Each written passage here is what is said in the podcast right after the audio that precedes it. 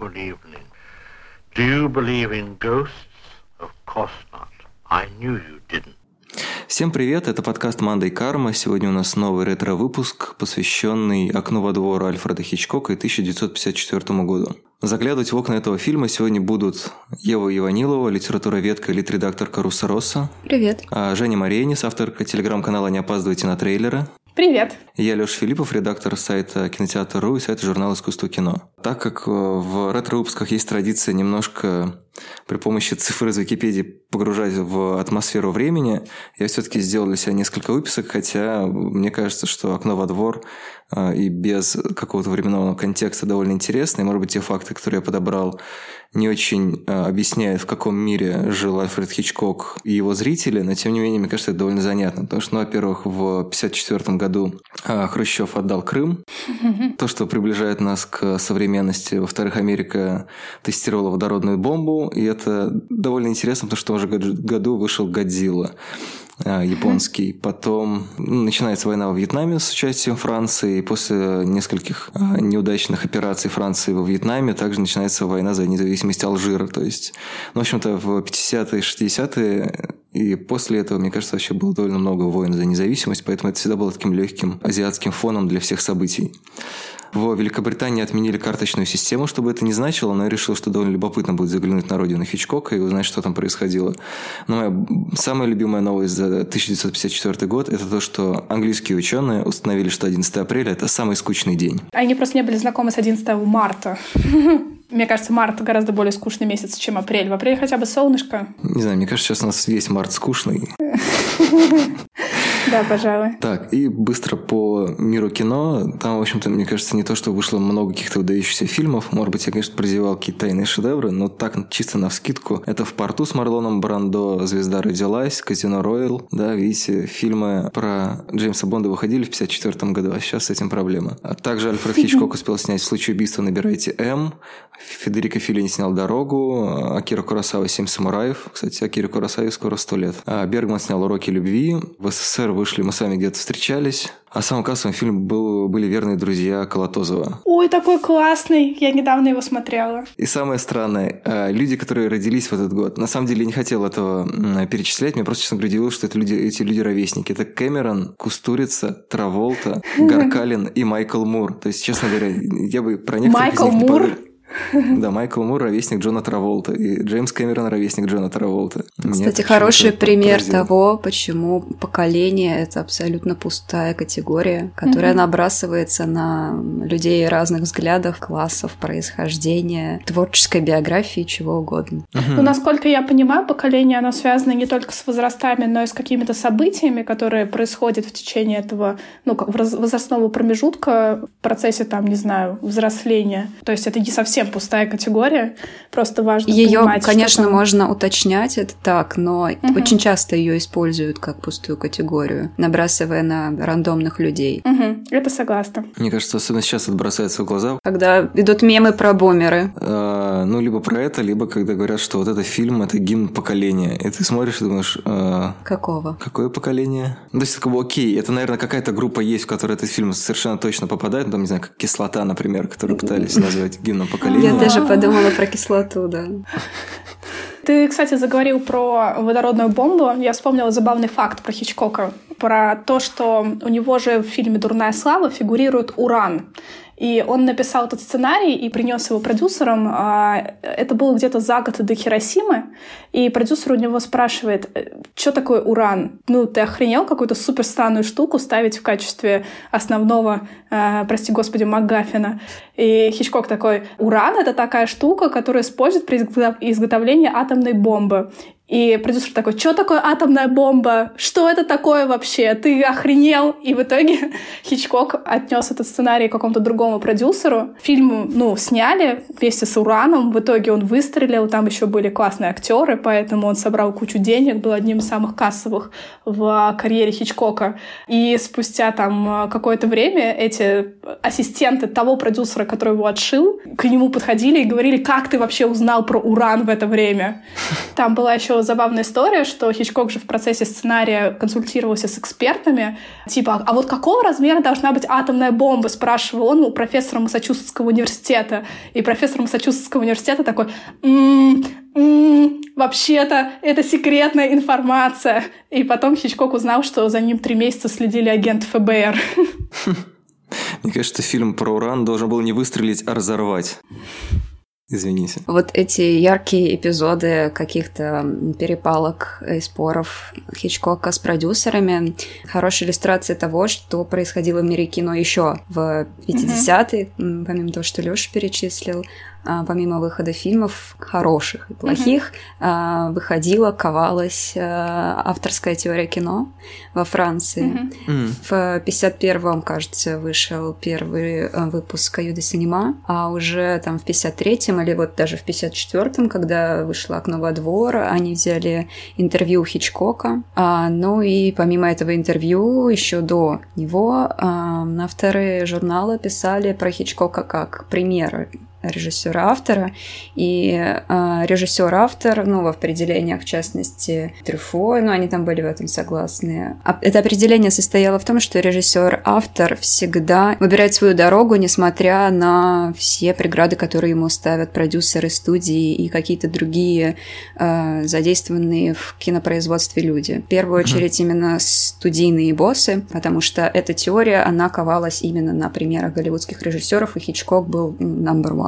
Но у меня есть предположение, что Хичкок сам бесконечно наслаждался своим статусом режиссера-автора, и поэтому половину историй про него просто придумал, чтобы они классно звучали в интервью. И вообще, конечно, это ему очень хорошо сыграло на руку, потому что он, с одной стороны, был хорошим коммерческим режиссером, а тут его еще и в авторы выдвигают. Он такой, ну, ладно, хорошо, поболтаю с вами. Мне кажется, он как раз открещивался же всегда от статуса автора. Он всегда делал вид, что у него все довольно механически как бы сделано. Что он, вот наверное... тут очень интересный момент. Наслаждался ли Хичкок своим авторством или нет? Потому что он снимал свои самые выдающиеся фильмы, самые громкие, яркие, которые делали действительно ему имя прямо сейчас и прямо здесь, одновременно с тем, как создавался вот этот категориальный аппарат, включающий категорию автора, которую, ну, мы сегодня по умолчанию как бы используем, даже не расшифровывая. В Америке этот дискурс начался чуть-чуть попозже, не в 50-х, а в 62-м году, когда критик Эндрю Саррис написал, в общем, свои заметки по авторской теории, и там очень так четко все разложил, вот что такое автор по пунктам. И у Сарриса это категория состояла из 3 компонентов. Во-первых, автор должен быть технически компетентен, что, конечно же, Хичкок. А во-вторых, у него должна быть, ну, ярко выраженная индивидуальность, которая проявляется, ну, в почерке, в выборе каких-то визуальных приемов, тем, чем угодно. И третье, вот самый такой интересный компонент, внутреннее напряжение в фильме, которое создается между вот личностью, индивидуальностью автора и его технической грамотностью, которая, ну, вообще-то должна, наверное, исключать индивидуальность, потому что если ты знаешь, как писать без ошибок, ты пишешь, как все остальные люди, которые знают, как писать без ошибок. Вот. Индивидуальность — это что-то противоположное. И по Саррису, когда происходит какой-то контакт между вот этими 2 скиллами, тогда и рождается автор. Кстати, я знаю, что Полин Кейл очень сильно громила эту статью, она ее прям чудовищно бесила. Она... О, конечно, там, да, это можно отдельный подкаст записывать на то, кто кого громил по поводу чего в этих дебатах про автора. Но вот важно то, что Хичкок работал в это самое время, когда это все кипело. Ну, давайте перейдем тогда пока к «Окну во двор». В 2 словах, о чем этот фильм, если вдруг кто-то не смотрел. Я сейчас уже где-то после большого куска разговора предупреждаю, что будут спойлеры к фильму 1954 года. Будьте осторожны, это очень опасно. В общем, это фильм про, не знаю, известного фотожурналиста, который добывает снимки из самого пекла, как войны, так и, например, какой-то обычной жизни, то есть криминальные снимки. Ну, в общем, там очень красивая первая сцена, ну, одна из первых сцен, когда камера ползет по стене его дома и показывает снимки, которые он сделал. И, соответственно, первый снимок – это на трассе, где 2 развороченные машины показаны, как мы потом узнаем, собственно, во время этого снимка он и пострадал. И другие фотографии, и все это заканчивается фотографией Грейс Келли, которую он фотографировал для обложки какого-то глянцевого журнала. Соответственно, вот в этой автокатастрофе персонаж, которого играет Джеймс Стюарт, получил травму ноги, и он вынужден там, по-моему, уже около месяца сидеть... 6 недель. 6 недель, пардон, находиться в самоизоляции. И от скуки он без всякого бинокля, без всего поначалу пялится в окно, в дома напротив, ну, то есть там такой как бы дворик. Я, честно говоря, раньше думал, что это один дом, а потом, ну, обратил внимание, что там, оказывается, 3 дома. То есть есть дом напротив, есть дом такой немножко с торца, в котором живет композитор, и есть дом левее, в котором живет пара молодоженов. И он просто наблюдает за их жизнью и получает такое войеристское удовольствие. К нему приходит женщина, которая мнет ему спину и, соответственно, следит за его здоровьем, и к нему приходит, соответственно, Грейс Келли, которая, ну, видимо, хочет за него замуж или просто хочет быть частью его жизни, а Стюарт немножко говнится и такой говорит: нет, я старый одинокий волк, ты не можешь со мной путешествовать по джунглям и так далее. Ну, в общем-то, все это сдвигается с места, когда он начинает подозревать, что камевояжер из дома напротив убил свою жену. Детективная интрига, мне кажется, там довольно номинальная, но там интересно именно наблюдение и споры Грейс Келли с Джеймсом Стюартом, ну, в общем-то, об их отношениях и обо всем на свете. Именно вот это вот мелодраматическая часть мне прям при втором просмотре сейчас бросилась в глаза. И еще вот эта сиделка, которая мнет ему спину и постоянно бросает язвительные замечания. Мне ужасно понравилось. Да, гениально, да. Потрясающе. Она же говорит, что она может предсказывать будущее или что-то такое. Да, да, это там же потрясающий момент, что она предсказала падение биржи 1929 года по болезни почек генерального директора General Motors. И типа из-за чего может нервничать и 10 раз за день ходить в туалет генеральный директор General Motors наверняка, перепроизводство, ослабление валюты и бац, все. Крах биржи. Классный момент. Ну, с чего мы начнем? С технического или с человеческого? В своем интервью Трюфо с Хичкоком мы начинали с технического. С того, что изначально Хичкока привлекла задача построить огромную декорацию, которая напоминает несколько домов в Гринвич-Виллидж. Все действие происходит в этой большой декорации. Это, кстати говоря, к слову о концепции Кайе дю Синема. Трюфо говорит, что это один из 2 самых его любимых фильмов у Хичкока. Второй — это «Дурная слава» и вот «Окно во двор». Можно вот как бы следуя их логике тоже начать с технического. Очень сложно разделить техническое и человеческое в этом фильме, потому что... И вообще, в принципе, очень сложно это разделить, потому что техническое определяет человеческое. Да, в этом есть ловушка, просто с чего мы можем начать. То есть, мы, ну, технически мы подразумеваем скорее взгляд, а под человеческим, ну, какие-то драматургические перипетии, хотя эти вещи, они действительно неотделимы, но они просто служат нам отправной точкой. То есть мы можем начать говорить с того, что видит Джеймс Стюарт, а можем начать с того, как он это видит. В принципе, это тоже все одно и то же. Хичкок говорил, что если рассматривать персонажа Джеймса Стюарта как такой символ кинозрителя, он видит нечто, и он интерпретирует это нечто, и это воплощение идеи кинематографа. То есть это фильм про интерпретацию в некоторой степени. Где-то очень злится Сьюзан Зонтаг. Почему? Ну, потому что она против интерпретации, нет? Не знаю, мне кажется, немножко лукавство в том, что Джеймс Стюарт — это зритель, потому что мы же тоже его видим, причем видим довольно подробно. При этом фильм начинается с кадра, где как бы мы смотрим глазами Джеймса Стюарта. Да, но там есть кадры глазами Джеймса Стюарта, которые касаются вида из дома. Но при этом самого мы тоже довольно подробно рассматриваем, то есть это такой вуэйризм за вуэйристом. Да, кстати, это очень прикольный момент. Там есть кадр, где Торвальд сидит, ну, Торвальд, камевояжер напротив, сидит в полной темноте, мы видим только кусочек сигареты, который мерцает в темноте. И в этот момент есть ощущение, что он занимается ровно тем же вуэйризмом, что занимается, собственно, главный герой.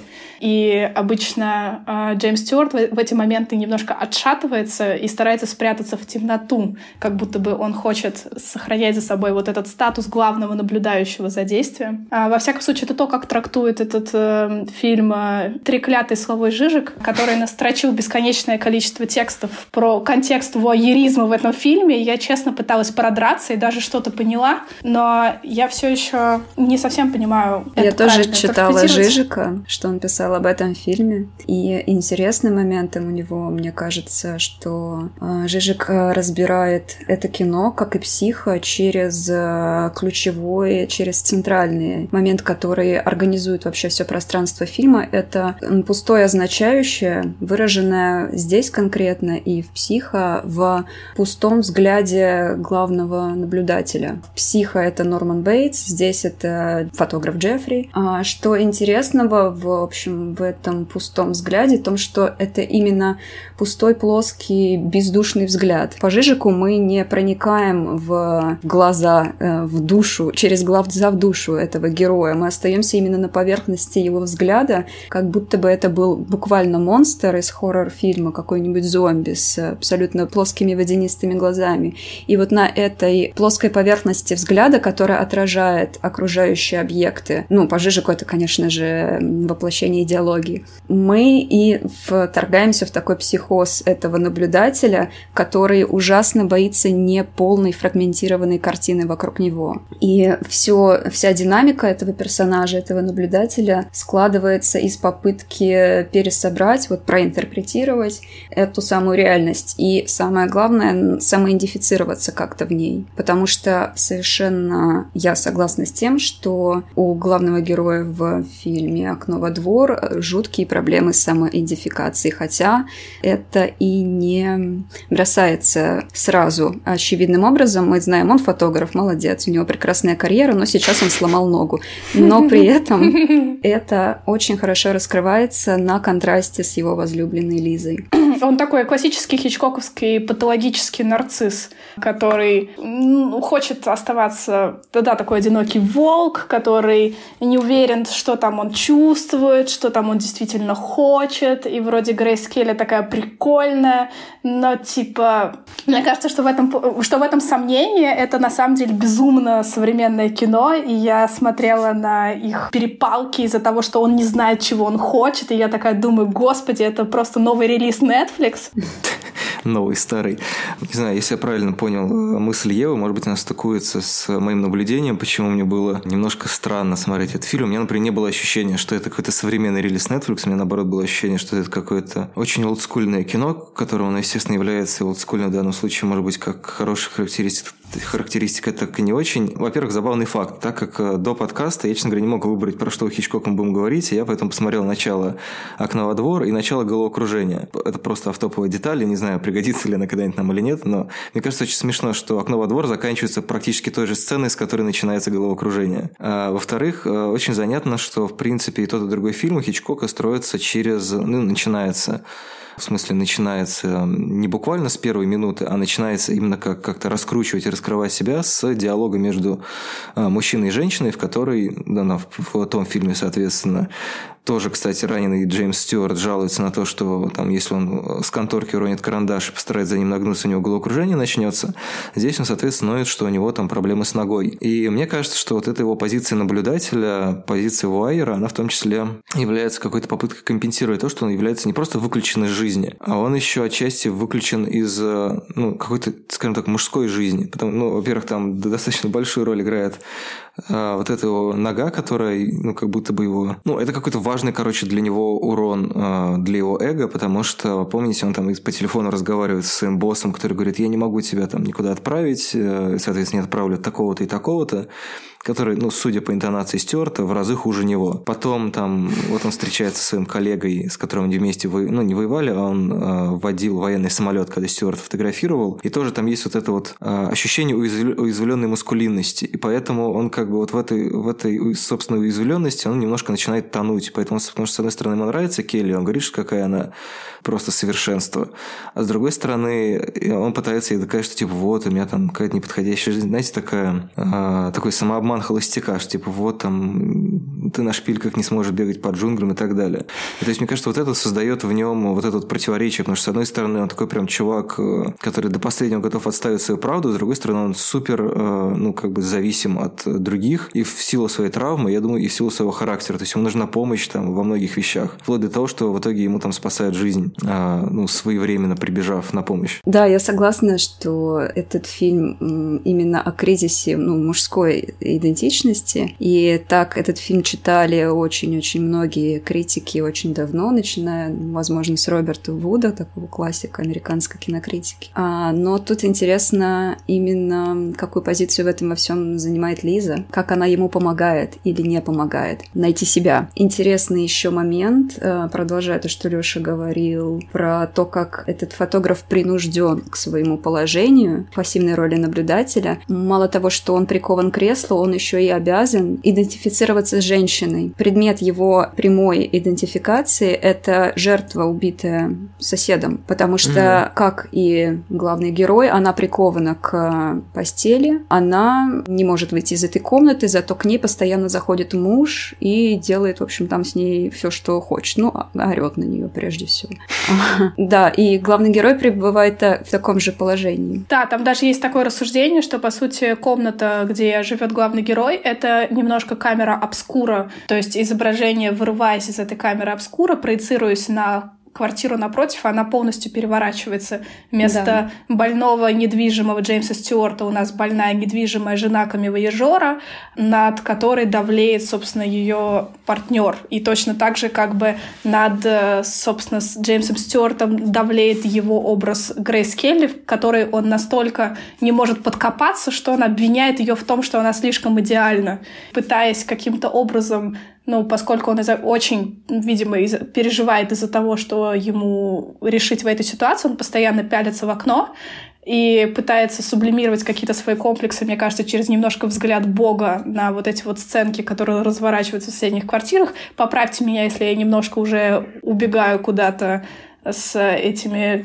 терминологиями. А почему взгляд Бога? Ну, такое немножко снисходительное отношение к слабостям других людей. Такая немножко плоское восприятие людей, которые живут напротив. Да. И если я правильно поняла пространные рассуждения Жижека, сам по себе взгляд, разглядывание там чего-то, что происходит там у тебя за окном, это не извращение, но это становится перверсией, когда ты как раз приобретаешь вот этот вот оттенок, ну, вот этой, не знаю, божественную камеру, да, что ты начинаешь немножко сублимировать свои комплексы там через вот эту вот немножко позицию Бога, смотришь извне, у тебя есть какое-то воображение, что у тебя тут особая роль, не знаю, режиссера, если угодно, или единственного кинозрителя.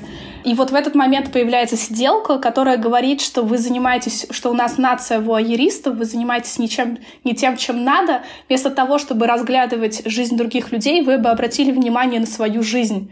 И это очень прикольное, на самом деле, рассуждение. Мне кажется, оно тоже довольно современное и могло бы быть закодировано в последнем релизе Netflix.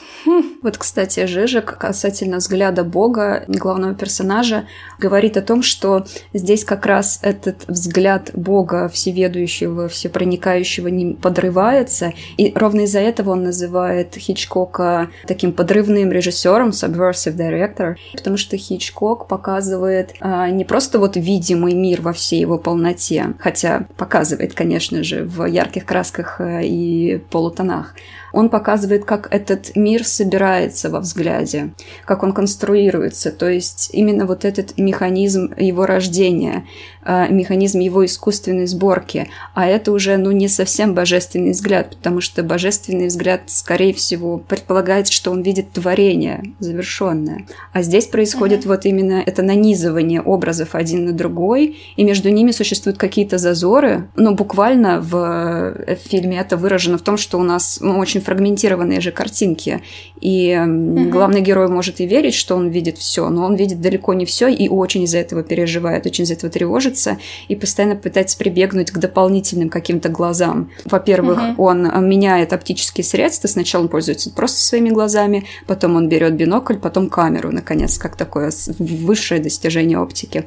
Он пользуется глазами других людей, которые выбегают по его просьбе, он пользуется телефоном, пытается склонить своего друга-детектива тоже последить за этим, за всем, и тот отказывается.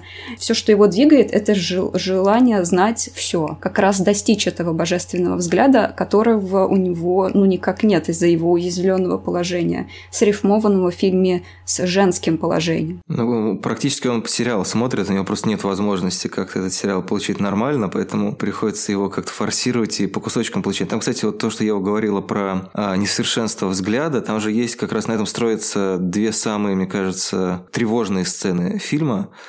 Вторая сцена, это, соответственно, финальная, когда, собственно, Стюарт отвлекся на другое окно. Ой, Лиза!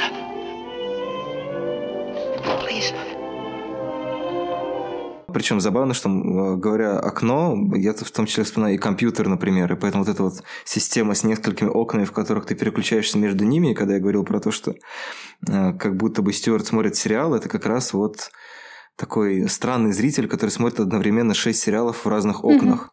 И при том, что в 50-е как раз происходила такая, наверное, первая большая телевизионная волна, там, в частности, не знаю, «Сумеречная зона» выходила и другие сериалы, которые стали вот классическими.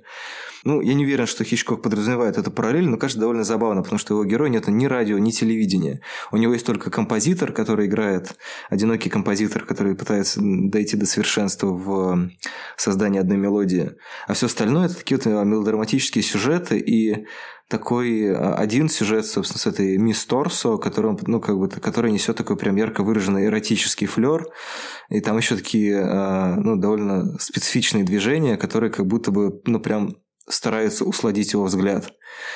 И поэтому интересно, что когда в конце выясняется, что она ждет своего, не знаю, мужа или возлюбленного с войны, который такой, менее солидный, чем люди, которые к ней приходили там просто на коктейль.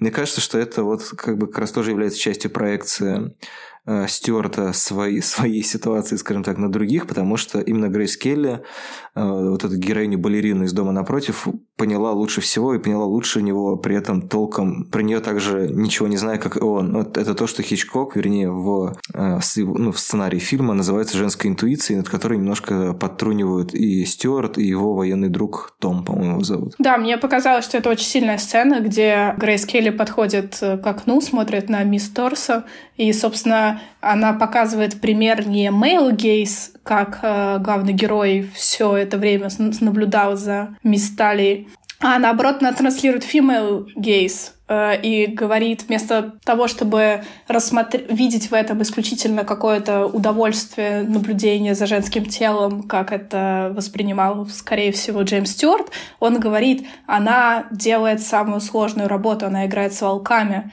Это прямо очень, мне кажется, сильная сцена. И прям такая... не знаю, какой-то кусок не очень современный, мне кажется. Вот, кстати, на этот вопрос про то, male gaze тут или female gaze в фильме, существует две очень важных статьи, которые придерживаются вот этих противоположных точек зрения. Первая — это совсем известная Лора Малви про визуальное удовольствие нарративное кино, где она использует примеры «Головокружения» и «Окно во двор» как типичные примеры сконструированного мужского взгляда в кино, фантазии зрителя мужчины, которые проецируются, в общем, на все объекты вокруг него, включая женщин. Малви пишет о том, что вот посмотрите, Джеффри фотограф, Лиза модель, у них изначально они предзаданы к этим ролям объекта и субъекта наблюдения. А есть еще статья другой исследовательницы Тани Модлески. Это глава в книжке, которая называется «Женщина, которая слишком много знала. Хичкок и феминистская теория». Она написана в 1988 году, то есть позже, чем статья Малви. И там как раз Модлески доказывает обратную точку зрения. Она пишет, что Лиза — это как раз пример female gaze в кино, потому что очень много элементов в фильме, включая вот то, что Женя сказала, то, что Лиза интерпретирует видимый мир лучше и глубже и быстрее, доказывает, что ее взгляд, во всяком случае, тут имеет вес в этом фильме. Очень интересно, Модлески припоминает, как вообще героиня Грейс Келли появляется в этом фильме.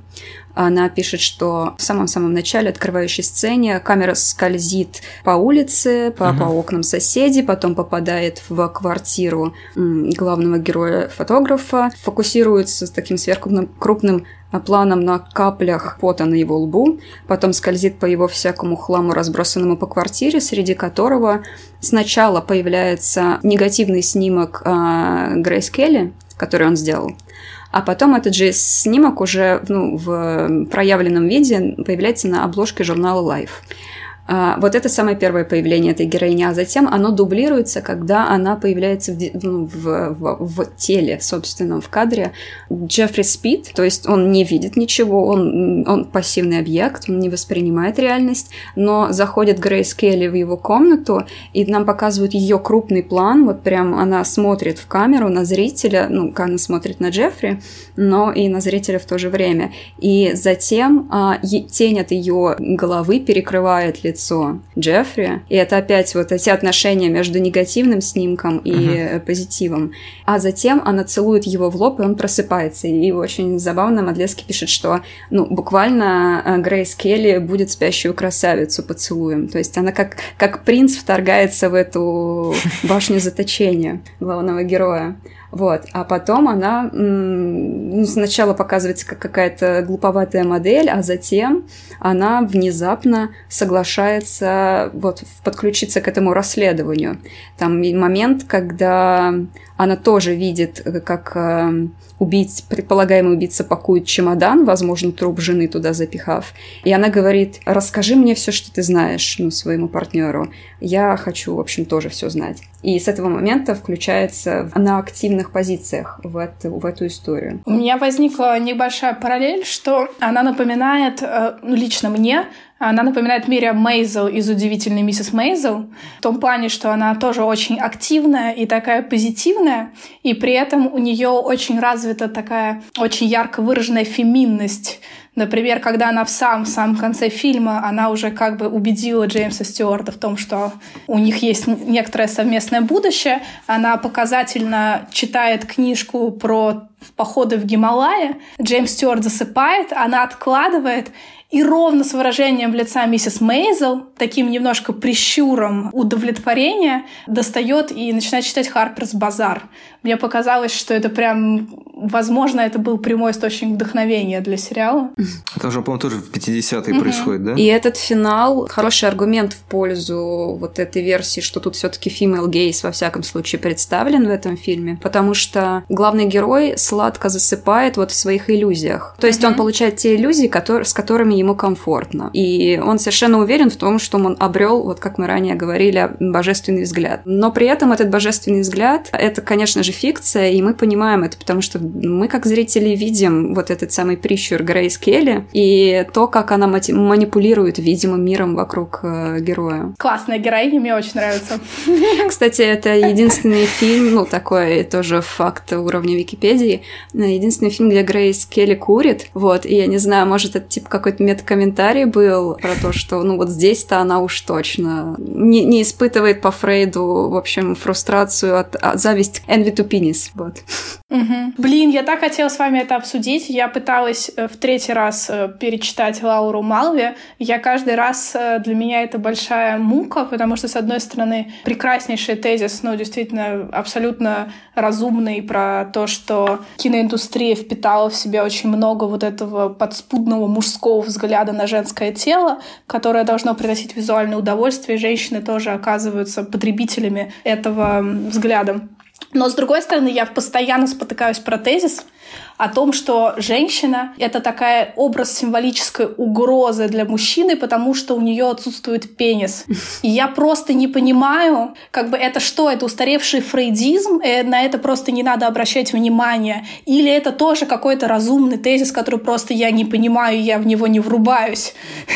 Типа, да, это немножко устаревшая фигня про отсутствие пениса, но ее легче, конечно, понимать, убрав прям такой буквальный образ пениса отсюда, но женщина — это та ролевая модель, не обязательно буквальная женщина, то есть в половом аспекте. Это та ролевая модель, а здесь это главный герой, например, которая испытывает недостаток власти и видит то, как люди вокруг нее, мужчины, те, которые идентифицируют себя и воспринимаются обществом как мужчины, эту власть по какому-то праву имеют, как будто это естественное право. Об этом речь. Фрейд это все на пенисах объясняет.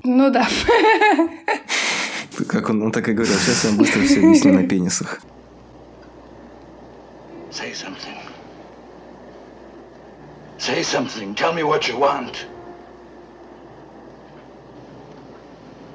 Can you get me that ring back? No. Может быть, есть какие-то отвлеченные мысли, которые бы не были связаны с тем, что мы обсуждали, потому что мне кажется, что интересно с «Окно во двор» в том, что ты с какой стороны его не начинаешь обсуждать, он все равно в какой-то момент собирается в какой-то узел, потому что там настолько все так плотно.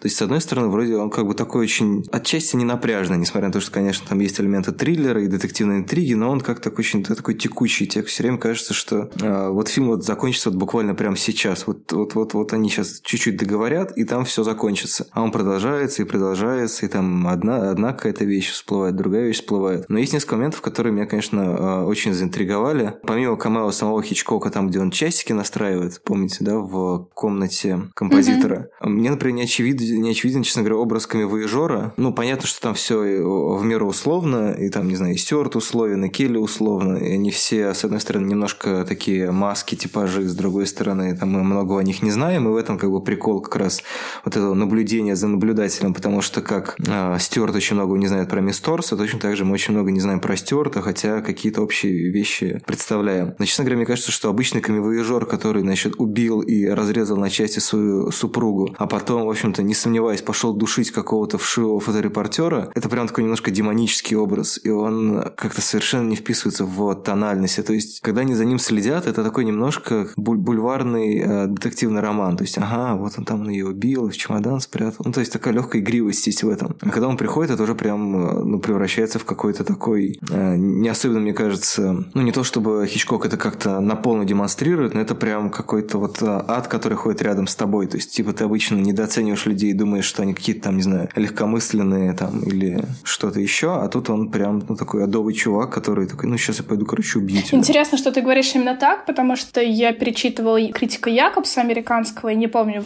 тоже какой-то значительный чел, по-моему, и он говорит про то, что прикольно, что когда камевояжер приходит в квартиру к Стюарту, мы понимаем, что он сам растерян и не очень понимает, что происходит, и почему внезапно человек вмешивается в его какую-то биографическую сюжетную линию, этот сосед. Собственно, Якобс пишет, что у него достаточно реалистичный такой образ, не такой демонический, как предполагалось. А вот у тебя, значит, другое восприятие. А вот еще вброс вот в эту как раз тему. В журнале «Искусство кино» в 2002 году была опубликована статья Дмитрия Галынкова-Альфсона, который разбирал с позиции Жижека, уже, ну, такой четвертый участник сегодняшнего подкаста. Он разбирал с его точки зрения программу «Окна» с Дмитрием Нагиевым и сравнивал эту программу с фильмом, ну так, в проброс в основном, «Окно во двор». И, в общем, общего в этой программе, которую, я надеюсь, все когда-нибудь хотя бы один раз смотрели, общего между фильмом Хичкока и этой программой в том, что зрителю показывают правду, но подавая ее в таком упрощенном, опошленном виде, что зрителю кажется, что это вообще-то неправда. И он покупается на то, что это какая-то, ну, бульварщина, подделка, развлекательная безделушка, но при этом это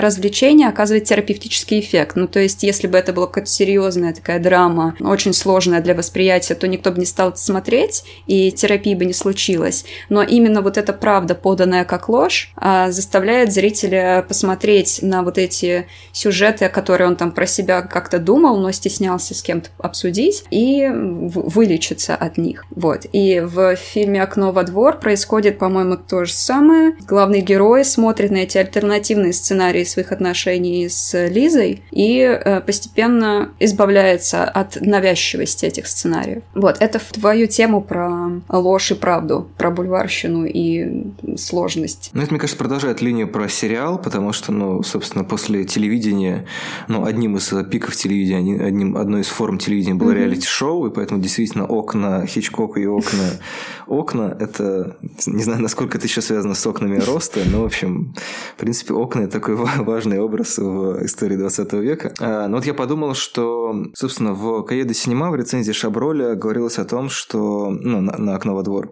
Говорилось о том, что вот когда Торвальд приходит, он типа растерян, и Стюарт отказывается от ответственности, когда он не отвечает на его вопрос, чего вы хотите. Точно так же, как вот он, ну, он, короче, избегает своей ответственности как, не знаю, как зритель, как наблюдатель, как подсмотритель. рассматривающий.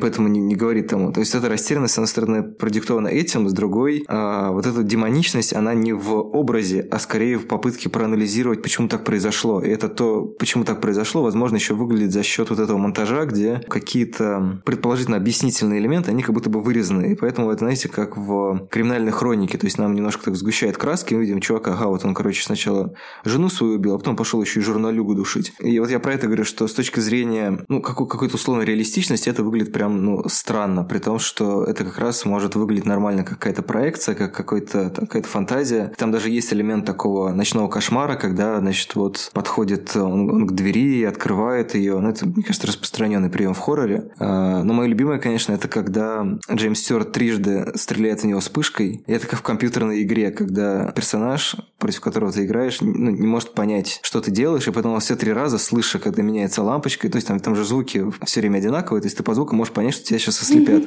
И он все три раза делал одни и те же действия. То есть это реально выглядит как компьютерная игра. То есть Хичкок предсказал все, понимаете? Netflix, реалити-шоу, Doom, не знаю, все. Феминизм. Мне еще очень понравилось, я вот перечитываю это бесконечное интервью Трюфо с Хичкоком. Там Трюфо обсуждает какие-то вещи, такие очень технические, режиссерские, про то, как Хичкок очень экономно обращается с общими планами, что он вводит какие-то новые общие планы только в самые драматичные моменты. Например, когда у соседки убивают собачку, и она очень переживает, и она на весь двор говорит, кричит: «Мы же соседи!» И в этот момент, ну, сначала показывается стандартный набор кадров, который мы уже видели много раз, там как соседи подходят к окнам и вслушиваются в то, что она говорит, а потом вдруг добавляются какие-то более общий план, более далекий, который показывает эту декорацию в таком, ну, больше влезает вообще в кадр. Хичкок в связи с этим говорил, что для него это всегда вопрос экономии. Например, ему съемочная группа говорит, типа, а почему мы сюда не вставим, там, в какой-то другой эпизод, не такой значимый, почему мы сюда не вставим общий план? И Хичкок такой, типа, нет, мы его придерживаем для следующего эпизода, который будет более значим, потому что такие общие кадры, они заставляют зрителя больше всматриваться в происходящее, как-то освежают восприятие. И потом в следующий раз, когда такие необычные, неожиданные кадры появляются, вводятся, которые не присутствовали перед этим в кино, это как раз, ну в смысле в фильме, когда как раз Камилла Жор входит в комнату Джеймса Стюарта, и он начинает выталкивать его из комнаты. Жижек про это говорит, что он выталкивает его из своей будочки наблюдателя, из этой камеры обскура, и таким образом, ну, немножко разрывает вот эту вот сложившуюся цепь там отношений, которая была перед этим в фильме. И вот в эти моменты тоже появляются новые ракурсы, там вниз во двор, совсем более вниз. Ну, я говорю, головокружение. Ну да, и этот совершенно потрясающий визуальный эффект, я просто была в восторге, где Джеймс Стюарт такой вырезанный и как бы летит вниз и падает. Это очень-очень смешно. Как собачка, которая слишком много знала, он летит вниз и падает. Кстати, вот сцена с собачкой действительно такая центральная сцена. Мне еще нравится, что помимо общего какого-то плана, там впервые нам показывают вообще лицо Мисс Торсо. То есть она впервые именно в этой сцене демонстрируется лицом, скажем так. Там поэтому эта сцена даже выглядит, я, честно говоря, даже пересмотрел этот момент, потому что я не понял, кто это вообще. Ну, потому что с большого расстояния не очень понятно, кто это. Кто-то из гостей или это она. Это как-то довольно неожиданно выглядит. И, мне кажется, таким образом приковывает внимание к этому эпизоду. What do you think? Well, I will rephrase the question. Thank you. Do you like it? Yes, I like it. Ну что, я думаю, тогда будем закругляться. Мне кажется, что мы все ключевые окна перечислили. Если что-то забыли, как обычно, но для этого есть комментарии, не знаю, другие подкасты. Я хотела последний маленький вопрос бросить. Есть ли у вас какой-то ряд фильмов, куда «Окно во двор» встраивается по технике или по темам? «Подставное тело». «Подставное тело»? Почему? Прям в связи с вот этим отношением человека, который наблюдает за тем, что происходит в окне напротив, я прям в связи с этим, я пока начитывала вот эти вот статейки.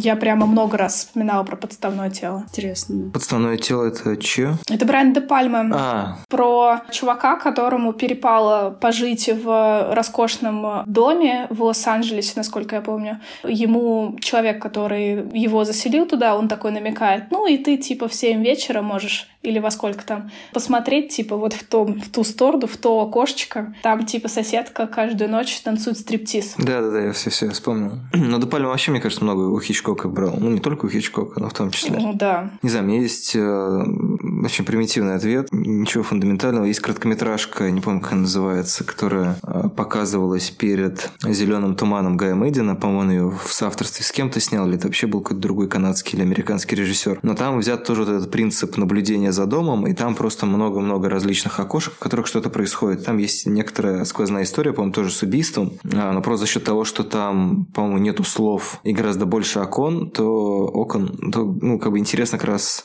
посмотреть вот эту историю, в которой ты очень многое додумываешь. И нету вот этого посредника, нету вот этой игры «смотрите», на самом деле это как бы не вы воэрист, или там наблюдатель, а на самом деле Джеймс Стюарт, но как-то же вы за ним смотрите. То есть там это более такой формальный, более короткий опыт. Я, честно говоря, посмотрю, как он называется. У меня сейчас вылетело из головы и напишу, не знаю, в описании подкаста, что это за вещь. А у тебя, Ева? Да, ну, у меня тут два ответа. Первый — это вот, мне кажется, что этот фильм встраивается в ряд фотоувеличений и подглядывающий. Фотоувеличение Антониони, во-первых, вдохновлено фильмом «Окно во двор» опосредованно через Картасара, который вдохновился фильмом Хичкока и написал повесть «Слюни дьявола», а потом Антониони её экранизировал. «Подглядывающий» — это британский фильм 60-го года, и он тоже, как и вот эти две картины, про раба камеры, про фотографа, который видит больше, чем хотел бы, или наоборот, недостаточно. И, в общем, он раб своего взгляда, раб своей оптики. А еще это чисто моя ассоциация, особенно она возникла у меня на начальной сцене, когда я пересматривала «Окно во двор». Это фильм, ранний советский фильм «Дом на Трубной». Это кино про, в общем, дом, про соседей, которые там живут, и там безумная просто какая-то операторская изобретательность в этом фильме использована. Там показывают такие сложные пролеты через этажи, весь дом показывается как какой-то такой кукольный домик, в котором суетятся люди разные, и они все пересекаются, и там вот похоже в начале, не открывающая сцена, но где-то в начале фильма такой пролет по этому дому коммунальному, одному из первых коммунальных домов, или, я не знаю, еще доходный дом, где 28-й год, где-то вот что-то между, переходный момент. И там даже котик сбегает по лестнице похожим образом, как он бежит в начале «Окна во двор». Вот. Ничего себе. Да, я очень советую вам этот фильм. Ну, на мой взгляд, это один из таких самых крутых немых фильмов. И похоже на «Окно во двор». Ну что ж, давайте на этой рекомендации закончим. Всегда приятно, мне кажется, на приятном завершать. Без убийств, без прочих ужасов. В своих, сладких иллюзиях, что все в порядке. Особенно весной 2020-го. Ни один кусочек интерпретации от нас не ускользнул. С вами был Вестник самоизоляции. Всем спасибо. Пока-пока. Пока. Пока-пока. Next week we shall fly some more in, if space is available. Until then, good night.